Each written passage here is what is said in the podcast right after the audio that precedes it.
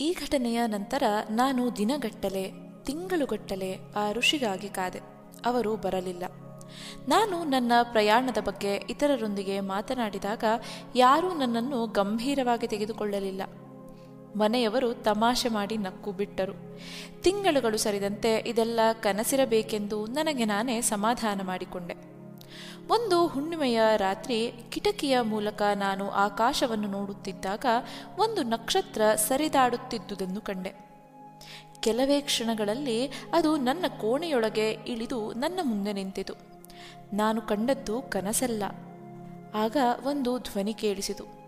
ನಿನ್ನನ್ನು ಭೇಟಿಯಾಗುವುದಾಗಿ ಮಾತು ಕೊಟ್ಟಿದ್ದೆ. ಈಗ ಬಂದಿದ್ದೇನೆ. ನನ್ನನ್ನು ನೋಡಲು ಸಿದ್ಧನಾಗಿರುವೆಯಾ? ಎಂದು. ನಾನು ಕ್ಷೀಣ ಧ್ವನಿಯಲ್ಲಿ ಹೌದು ಎಂದು ಹೇಳಿ ಕಾದೆ. ಮೊದಲು ಒಂದು ಅಸ್ಪಷ್ಟ ಆಕಾರ ಮೂಡಿತು. ನಂತರ ಅದರ ದೃಢ ರೂಪ ಕಾಣಿಸಿತು. ಒಂದು ನಿಮಿಷದೊಳಗೆ ವಿಶ್ವಾಮಿತ್ರ ಮಹರ್ಷಿಗಳು ಪ್ರತ್ಯಕ್ಷರಾದರು. ಅದು ನಂಬಲ ಸಾಧ್ಯವಾಗಿತ್ತು. ನಾನು ಅತ್ತೆ. ಅವರು ನನ್ನನ್ನು ಬರಸೆಳೆದು ಒಂದು ಸುದೀರ್ಘ ಕ್ಷಣದವರೆಗೆ ಆಲಂಗಿಸಿಕೊಂಡರು. ನಂತರ ಅವರು, ನಿನ್ನನ್ನು ಸಂಗೀತದ ಮೂಲಕ ಅಲ್ಲಿಗೆ ಕರೆದವನು ನಾನೇ. ಈಗ ನಮ್ಮ ಕೆಲಸಕ್ಕೆ ನಿನ್ನನ್ನು ತಯಾರು ಮಾಡಲು ಬಂದಿದ್ದೇನೆ. ನಿನಗೆ ಯೋಗ ಮತ್ತು ಆಧ್ಯಾತ್ಮದ ಬಗ್ಗೆ ಎಲ್ಲವನ್ನೂ ಕಲಿಸಿಕೊಡಲು ನಾನು ಪ್ರತಿ ರಾತ್ರಿ ಬರುತ್ತೇನೆ. ಆಗಬಹುದೇ ಎಂದು ಕೇಳಿದರು. ನಾನು ಸುಮ್ಮನೆ ತಲೆಯಾಡಿಸಿದೆ. ಹೀಗೆ ಪ್ರಾರಂಭವಾದ ನನ್ನ ಕಲಿಕೆ ಮತ್ತು ತರಬೇತಿ ಸುಮಾರು ಎರಡೂವರೆ ವರ್ಷಗಳ ಕಾಲ ಮುಂದುವರೆಯಿತು. ಅವರು ನನಗೆ ಪ್ರಾಣಾಯಾಮ, ಧ್ಯಾನ, ಸಮಾಧಿಯ ಆಳವನ್ನು ಪ್ರವೇಶಿಸಿ ಹೊರಬರುವುದು, ಕುಂಡಲಿನಿಯನ್ನು ಜಾಗೃತಗೊಳಿಸುವುದು, ಸೂಕ್ಷ್ಮ ಶರೀರ ಪ್ರಯಾಣ ಪ್ರತ್ಯಕ್ಷಗೊಳ್ಳುವುದು, ಅನೇಕ ದೇಹಗಳನ್ನು ಹೊಂದುವುದು, ಸಂಯಮದ ರಹಸ್ಯಗಳು ಮತ್ತು ಇನ್ನೂ ಅನೇಕ ರಹಸ್ಯ ಸಂಗತಿಗಳನ್ನು ಕಲಿಸಿದರು. ಅನಂತರ ಒಂದು ರಾತ್ರಿ ಹಿಮಾಲಯದಲ್ಲಿ ಋಷಿಗಳು ಪ್ರತಿ ರಾತ್ರಿಯೂ ಒಟ್ಟುಗೂಡುವ ಒಂದು ರಹಸ್ಯ ಸ್ಥಳಕ್ಕೆ ನನ್ನನ್ನು ಕರೆದೊಯ್ದರು. ಅಲ್ಲಿ ಭಾರೀ ಸಭೆ ಸೇರಿತ್ತು. ಅವರು ವೇದಿಕೆಯ ಮೇಲೆ ಕುಳಿತಿದ್ದ ಒಬ್ಬ ಋಷಿಗೆ ನನ್ನನ್ನು ಪರಿಚಯಿಸಿ, ನಾನು ಒಬ್ಬ ಯುವ ಋಷಿಯನ್ನು ನಿಮಗಾಗಿ ಕರೆತಂದಿದ್ದೇನೆ. ಇವನನ್ನು ನಿಮ್ಮ ಕಾರ್ಯಕ್ಕೆ ಸೇರಿಸಿಕೊಳ್ಳಿ ಎಂದರು. ನಾನು ಬಾಗಿ ನಮಸ್ಕರಿಸುತ್ತಿದ್ದಂತೆಯೇ ಅವರು, ಇವರು ಮಾರ್ಕಂಡೇಯ ಮಹರ್ಷಿಗಳು. ನಮ್ಮ ಕೆಲಸದ ಉಸ್ತುವಾರಿಯೆಲ್ಲ ಈಗ ಇವರದ್ದೇ ಎಂದರು. ನನಗೆ ನಂಬಲಾಗಲಿಲ್ಲ. ಅವರು ಯುವಕರಂತೆ ಕಾಣುತ್ತಿದ್ದರು. ಅವರು ತಮ್ಮ ಭೌತಿಕ ಶರೀರದಲ್ಲಿ ಕುಳಿತಿದ್ದರೆ ಹೊರತು ಸೂಕ್ಷ್ಮ ಶರೀರದಲ್ಲಲ್ಲ. ಅವರ ವಯಸ್ಸು ಎಷ್ಟಿರಬಹುದು? ಸಾವಿರ ಗಟ್ಟಲೆ ವರ್ಷಗಳೇನೋ. ಈತನ ಹೆಸರೇನು ಎಂದು ಮಾರ್ಕಂಡೇಯ ಮಹರ್ಷಿಗಳು ಕೇಳಿದರು. ಅದಕ್ಕೆ ವಿಶ್ವಾಮಿತ್ರರು, ಈಗಿನಿಂದ ಇವನನ್ನು ಅಮರ ಎಂದು ಕರೆಯೋಣ ಎಂದರು. ಹೀಗೆ ನನಗೆ ಈ ಹೆಸರು ಬಂದಿತು.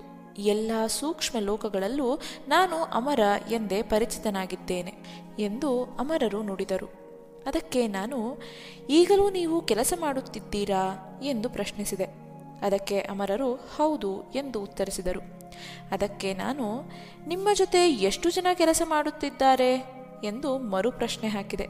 ಅದಕ್ಕವರು ಒಂದು ಲಕ್ಷದ ನಲವತ್ನಾಲ್ಕು ಸಾವಿರ ಜನ. ಆದರೆ ಅವರು ಭೂಮಿಯ ಮೇಲೆಲ್ಲ ಹಂಚಿ ಹೋಗಿ ವಿವಿಧ ಜನಾಂಗಗಳಲ್ಲಿ ಬದುಕುತ್ತಿದ್ದಾರೆ ಎಂದು ಉತ್ತರಿಸಿದರು. ನಂತರ ನಾನು ಕೇಳಿದೆ, ಅವರು ಎಲ್ಲಿದ್ದಾರೆ ಎನ್ನುವುದು ನಿಮಗೆ ಗೊತ್ತಿದೆಯೇ? ಎಂದು. ಅದಕ್ಕೆ ಅಮರರು, ಹೌದು, ಆದರೆ ಮಾನವ ಮಟ್ಟದಲ್ಲಿ ನಾವು ಒಬ್ಬರನ್ನೊಬ್ಬರು ಸಂಪರ್ಕಿಸುವುದಿಲ್ಲ, ಎಂದು ಉತ್ತರಿಸಿದರು. ಮತ್ತೆ ನನ್ನ ಪ್ರಶ್ನೆ, ನೀವು ಮಾಡುವ ಕೆಲಸವೇನು? ಎಂದು. ಅದಕ್ಕೆ ಅಮರರು, ಒಂದು ದಿನ ನಿಮಗೆ ತಿಳಿಯುತ್ತದೆ, ಎಂದರು. ಮತ್ತೆ ನಾನು ಕೇಳಿದೆ, ನಾನು ಕೂಡ ನಿಮ್ಮ ಕೆಲಸವನ್ನು ಸೇರಬಹುದೇ ಎಂದು. ಅಮರರು ನಸು ನಕ್ಕು ನುಡಿದರು. ಮೊದಲು ಧ್ಯಾನದ ತಂತ್ರಗಳನ್ನು ಕರಗತ ಮಾಡಿಕೊಳ್ಳಿ ಎಂದು. ಅಮರರ ನಿಜವಾದ ಹೆಸರು ಅಂಬರೀಷ ವರ್ಮ ದೇಸಾಯಿ ಎಂದಾಗಿತ್ತು. ಅವರದು ಕೌಚಲಗಿ ರಾಜಮನೆತನ. ಅವರು ಸಾವಿರದ ಒಂಬೈನೂರ ಹತ್ತೊಂಬತ್ತರಲ್ಲಿ ಬೆಂಗಳೂರಿನಲ್ಲಿ, ಅಂದರೆ ಮುಂದೆ ಸರ್ ಸಿ ವಿ ರಾಮನ್ ರವರು ಬಾಳಿದ ಮನೆಯಲ್ಲಿ ಹುಟ್ಟಿದರು. ಬೆಂಗಳೂರಿನಲ್ಲಿ ವಿದ್ಯಾಭ್ಯಾಸ ಮಾಡಿ ನಂತರ ಮದ್ರಾಸ್ನಲ್ಲಿ ವಿಜ್ಞಾನದ ಪದವಿಗಾಗಿ ಓದಿದರು.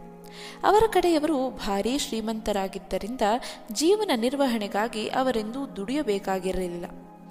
ಭೂ ಸುಧಾರಣಾ ಕಾನೂನು ಜಾರಿಗೆ ಬಂದಾಗ ಅವರ ಕುಟುಂಬದವರು ತಮ್ಮ ಬಹುತೇಕ ಜಮೀನನ್ನು ಕಳೆದುಕೊಂಡರು. ಅಮರರಿಗೆ ಮದುವೆಯಾಗಿದ್ದು ಒಬ್ಬಳು ಮಗಳಿದ್ದಳು.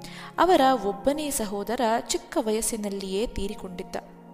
ಒಮ್ಮೆ ಅವರ ಹೆಸರನ್ನು ರಾಯಭಾರಿಯ ಪದವಿಗೆ ಸೂಚಿಸಲಾಗಿತ್ತಾದರೂ ಋಷಿಗಳೊಂದಿಗೆ ಈ ಲೋಕದಲ್ಲಿ ಮತ್ತು ಸೂಕ್ಷ್ಮ ಲೋಕಗಳಲ್ಲಿ ತಮ್ಮ ಕೆಲಸವನ್ನು ಮುಂದುವರೆಸುವ ಸಲುವಾಗಿ ಅಮರ ಅದನ್ನು ನಿರಾಕರಿಸಿದ್ದರು.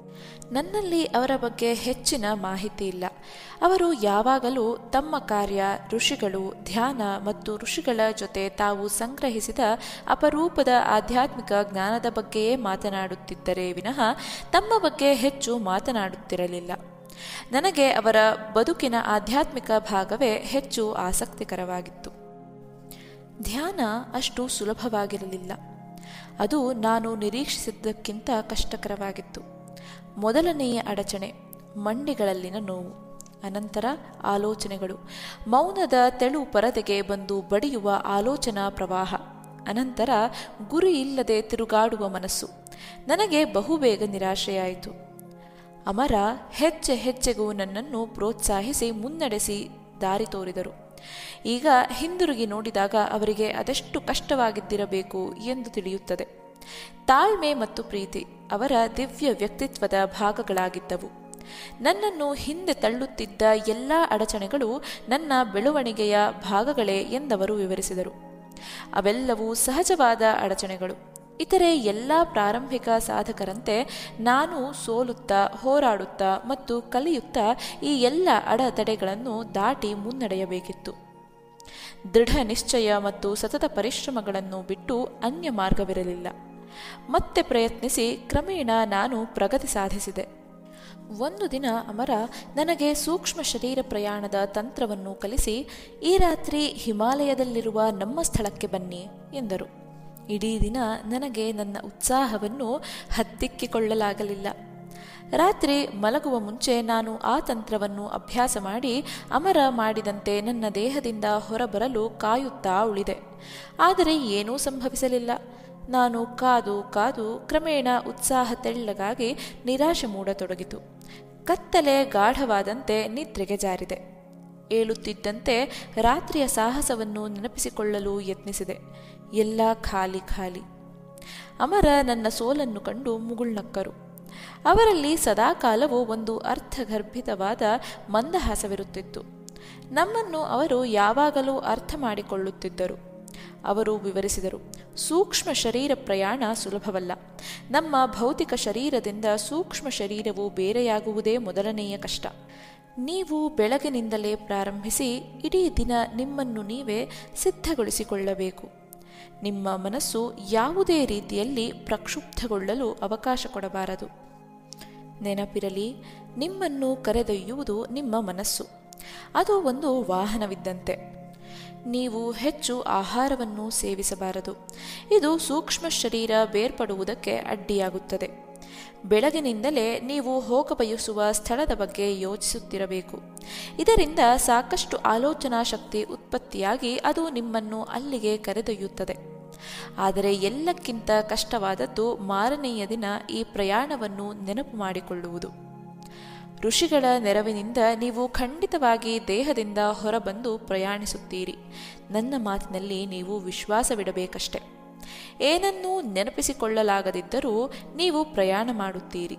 ಇದನ್ನು ಸುಲಭವಾಗಿ ನೆನಪು ಮಾಡಿಕೊಳ್ಳುವುದು ಹೇಗೆ ಎಂದು ನಾನು ಕಲಿಸಿಕೊಡುತ್ತೇನೆ, ಎಂದರು. ಅವರು ಕಲಿಸಿದ್ದೆಲ್ಲವನ್ನು ಕಷ್ಟಪಟ್ಟು ಅಭ್ಯಾಸ ಮಾಡಿದೆ. ಆದರೂ ನನ್ನ ಸೂಕ್ಷ್ಮ ಶರೀರ ಪ್ರಯಾಣಗಳನ್ನು ನೆನಪಿಸಿಕೊಳ್ಳುವುದು ತುಂಬ ಕಷ್ಟವಾಗಿತ್ತು. ಆದರೆ ಅದು ಹೇಗೋ ನನಗೆ ಪ್ರಯಾಣ ಮಾಡಿದ್ದರ ಅರಿವಿರುತ್ತಿತ್ತು.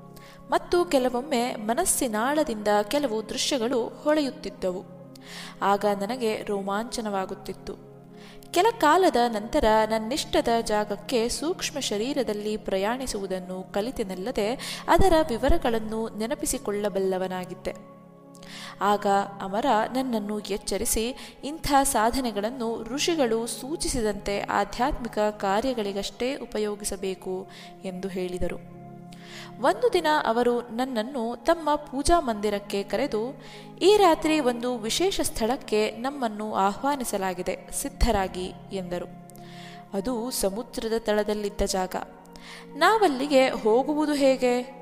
ಎಂದು ನಾನು ಕೇಳಿದೆ. ಅದಕ್ಕವರು, ನಮ್ಮ ಸೂಕ್ಷ್ಮ ಶರೀರಕ್ಕೆ ಇದು ಸಾಧ್ಯ. ಪಂಚಭೂತಗಳು ಅದನ್ನು ಮುಟ್ಟಲಾರವು. ಅದು ನೀರು, ಬೆಂಕಿ ಅಥವಾ ಒಂದು ಗೋಡೆಯ ಮೂಲಕವೂ ಹಾದು ಹೋಗಬಲ್ಲದು ಎಂದು ಅವರು ಉತ್ತರಿಸಿದರು.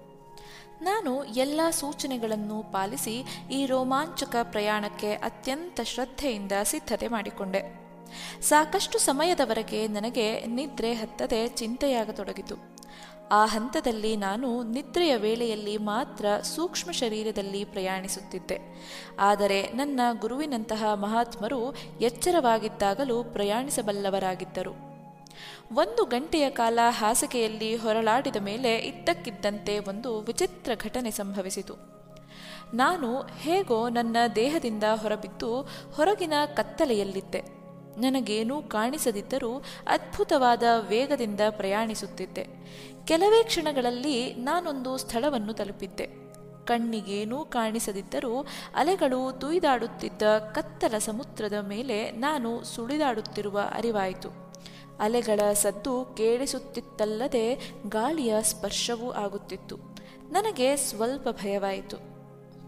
ಆದರೆ ಅಲ್ಲಿ ನಾನೊಬ್ಬನೇ ಇರಲಿಲ್ಲ. ಕಕ್ಕತ್ತಲೆ ಆವರಿಸಿದ್ದರೂ ಅದು ಹೇಗೋ ನನ್ನ ಪಕ್ಕದಲ್ಲಿ ಅಮರ ಇದ್ದಾರೆ ಎಂದು ಗೊತ್ತಾಯಿತು. ನನಗೆ ಗುರುತು ಸಿಕ್ಕದ ಸಾಕಷ್ಟು ಮಂದಿ ಅಲ್ಲಿದ್ದರು. ನನ್ನಂತೆಯೇ ಅವರಲ್ಲಿಗೆ ಬರುತ್ತಿದ್ದ ಅನೇಕ ಸಾಧಕರನ್ನು ಅಮರ ಅಲ್ಲಿ ಒಟ್ಟುಗೂಡಿಸಿದ್ದರು. ನಾವು ಸುಮಾರು ಒಂದು ನಿಮಿಷ ಅಲ್ಲಿ ಹಾರಾಡುತ್ತಿದ್ದಿರಬೇಕು. ನಂತರ ನಾವು ಕೆಳಗಿಳಿದೆವು. ಅದು ಮಿಂಚಿನಂತೆ ನಡೆಯಿತು. ಮರುಕ್ಷಣವೇ ನಾವು ಸಾಗರದ ತಳದಲ್ಲಿದ್ದೆವು. ಇದಾದ ನಂತರ ನಾನು ಸಾಕಷ್ಟು ಸಲ ಆ ಕತ್ತಲ ಆಳ ಸಮುದ್ರದೊಳಗೆ ನಂಬಲ ಸಾಧ್ಯವಾದ ರೀತಿಯಲ್ಲಿ ಇಳಿದದ್ದು ಹೇಗೆ ಎಂದು ನೆನಪಿಸಿಕೊಳ್ಳಲು ಯತ್ನಿಸಿದೆ. ಆದರೆ ಒಂದೇ ಒಂದು ವಿವರವಾಗಲಿ, ದೃಶ್ಯವಾಗಲಿ ನೆನಪಿಗೆ ಬರಲಿಲ್ಲ. ಆ ಆಳದಲ್ಲಿ ಎಲ್ಲೆಲ್ಲೂ ಕತ್ತಲೆ ತುಂಬಿಕೊಂಡಿತ್ತು. ಆದರೆ ನಮ್ಮ ಸುತ್ತ ನೀರಾಗಲಿ, ಸಮುದ್ರವಾಗಲಿ ಇರಲಿಲ್ಲ. ನಾನು ಒಂದು ದೊಡ್ಡ ಗುಳ್ಳೆಯೊಳಗೆ ಇದ್ದ ಹಾಗಿತ್ತು. ಮೇಲೆ ನೋಡಿದರೆ ಕಗ್ಗತ್ತಲು. ಅಲ್ಲಿ ಆ ಅಂಧಕಾರದ ಮೇಲೆ ಸಮುದ್ರವಿದೆ ಎಂದು ನನಗೆ ಹೇಗೋ ಗೊತ್ತಿತ್ತು ಆದರೆ ಅದನ್ನು ಅಲ್ಲಿ ಹಿಡಿದಿಟ್ಟಿದ್ದು ಯಾವುದು ಎಂದು ನನಗರ್ಥವಾಗಲಿಲ್ಲ. ಅದೊಂದು ಶಕ್ತಿಯ ವಲಯವಾಗಿತ್ತು ಎಂದು ಅಮರ ನಂತರ ವಿವರಿಸಿದರು. ನಾವು ಅತ್ಯಂತ ವಿಶೇಷವಾದ ಚೈತನ್ಯದಿಂದ ನಿರ್ಮಿಸಲ್ಪಟ್ಟಿದ್ದ ಒಂದು ಅರ್ಧ ಗೋಳದಲ್ಲಿದ್ದೆವು. ಹಗಲಿನಲ್ಲಿ ಸಾಗರದ ದಟ್ಟ ನೀರಿನ ಮೂಲಕ ಒಳಬರುತ್ತಿದ್ದ ಮಬ್ಬು ಬಿಸಿಲನ್ನು ನೋಡಬಹುದಾಗಿತ್ತು. ಇದು ಲಂಕೆ. ಸಾವಿರಾರು ದೀಪಗಳಿಂದ ಝಗಮಗಿಸುತ್ತಿದ್ದ ಒಂದು ಭವ್ಯವಾದ ಅರಮನೆಯೆಡೆಗೆ ನಾವು ನಡೆಯುತ್ತಿದ್ದಂತೆಯೇ ಅಮರ ವಿವರಿಸತೊಡಗಿದರು. ಇದು ಲಂಕೆ. ಇದು ಮಹಾಪುರುಷನಾದ ರಾವಣನ ಲಂಕೆ. ಇದೇ ನಿಜವಾದ ಲಂಕೆ. ಒಂದು ಕಾಲದಲ್ಲಿ ಇದು ಅತ್ಯಾಧುನಿಕ ನಾಗರಿಕತೆಯ ಸುಂದರ ನಗರವಾಗಿತ್ತು. ರಾಮ ಇದನ್ನು ಧ್ವಂಸಗೊಳಿಸಲು ಇಷ್ಟಪಡಲಿಲ್ಲ. ಆತ ತನ್ನ ದಿವ್ಯ ಮೂಲದಿಂದ ಅದ್ಭುತವಾದ ಶಕ್ತಿಗಳನ್ನು ಆವಾಹಿಸಿ ಈ ನಗರವನ್ನು ಸಾಗರದಲ್ಲಿ ನಿಧಾನವಾಗಿ ಮುಳುಗಿಸಿ ಇಲ್ಲಿರುವ ಜೀವರಾಶಿಯನ್ನು ಹಾಗೆಯೇ ಉಳಿಸಿದ. ಇದೆಲ್ಲ ನಡೆದದ್ದು ಸಾವಿರಾರು ವರ್ಷಗಳ ಕೆಳಗೆ. ರಾವಣನ ವಂಶಸ್ಥರು ಈಗಲೂ ಇಲ್ಲಿ ರಾಜ್ಯಭಾರ ಮಾಡುತ್ತಿದ್ದಾರೆ. ವಿಭೀಷಣ ಇಲ್ಲಿ ವಾಸವಾಗಿದ್ದಾನೆ. ಆತ ತನಗೆ ಬೇಕೆನ್ನಿಸಿದಾಗ ಒಂದು ವಿಶೇಷವಾದ ಜಲಾಂತರ್ಗಾಮಿ ಹಡಗಿನಲ್ಲಿ ಮೇಲೆ ಬರುತ್ತಾನೆ ಎಂದು ಅವರು ವಿವರಿಸಿದರು. ಈ ಹಿಂದೆ ನೀವು ಇಲ್ಲಿಗೆ ಬಂದಿದ್ದೀರಾ? ನೀವು ಅವನನ್ನು ಭೇಟಿಯಾಗಿರುವಿರಾ ಎಂದೆಲ್ಲ ನಾನು ಅವರನ್ನು ಪ್ರಶ್ನಿಸಿದೆ. ಅದಕ್ಕೆ ಅಮರರು, ಹೌದು, ಸಾಕಷ್ಟು ಬಾರಿ ಬಂದಿದ್ದೇನೆ, ನಾನವರನ್ನು ಭೇಟಿಯೂ ಆಗಿದ್ದೇನೆ ಎಂದು ಅಮರರು ನುಡಿದರು. ನನ್ನೊಳಗೆ ಲೆಕ್ಕವಿಲ್ಲದಷ್ಟು ಕುತೂಹಲಕರ ಪ್ರಶ್ನೆಗಳು ಏಳುತ್ತಿದ್ದವು. ಅಷ್ಟರಲ್ಲಿ ನಾವು ಅರಮನೆಯನ್ನು ತಲುಪಿದ್ದೆವು. ಒಬ್ಬ ಎತ್ತರವಾಗಿದ್ದ ರಾಜನಂತಹ ವ್ಯಕ್ತಿ ಅಮರರನ್ನು ಅತ್ಯಂತ ಗೌರವ ಮತ್ತು ಸಲಿಗೆಯಿಂದ ಬರಮಾಡಿಕೊಳ್ಳುತ್ತಿದ್ದ. ನಾವು ಒಂದು ದೊಡ್ಡ ಸಭಾಂಗಣವನ್ನು ಪ್ರವೇಶಿಸಿದೆವು. ನಮ್ಮನ್ನು ಸಿಂಹಾಸನದಂತಹ ಕುರ್ಚಿಗಳತ್ತ ಕರೆದೊಯ್ಯಲಾಯಿತು. ಅಲ್ಲಿ ಆಗಲೇ ಕುಳಿತಿದ್ದ ಮಾರ್ಕಂಡೇಯ ಮಹರ್ಷಿಗಳನ್ನು ನಾನು ಗುರುತಿಸಿದೆ. ಜೊತೆಗೆ ಕೆಲವು ಸಾಧಕರ ಮುಖಗಳು ಗುರುತು ಸಿಕ್ಕವು.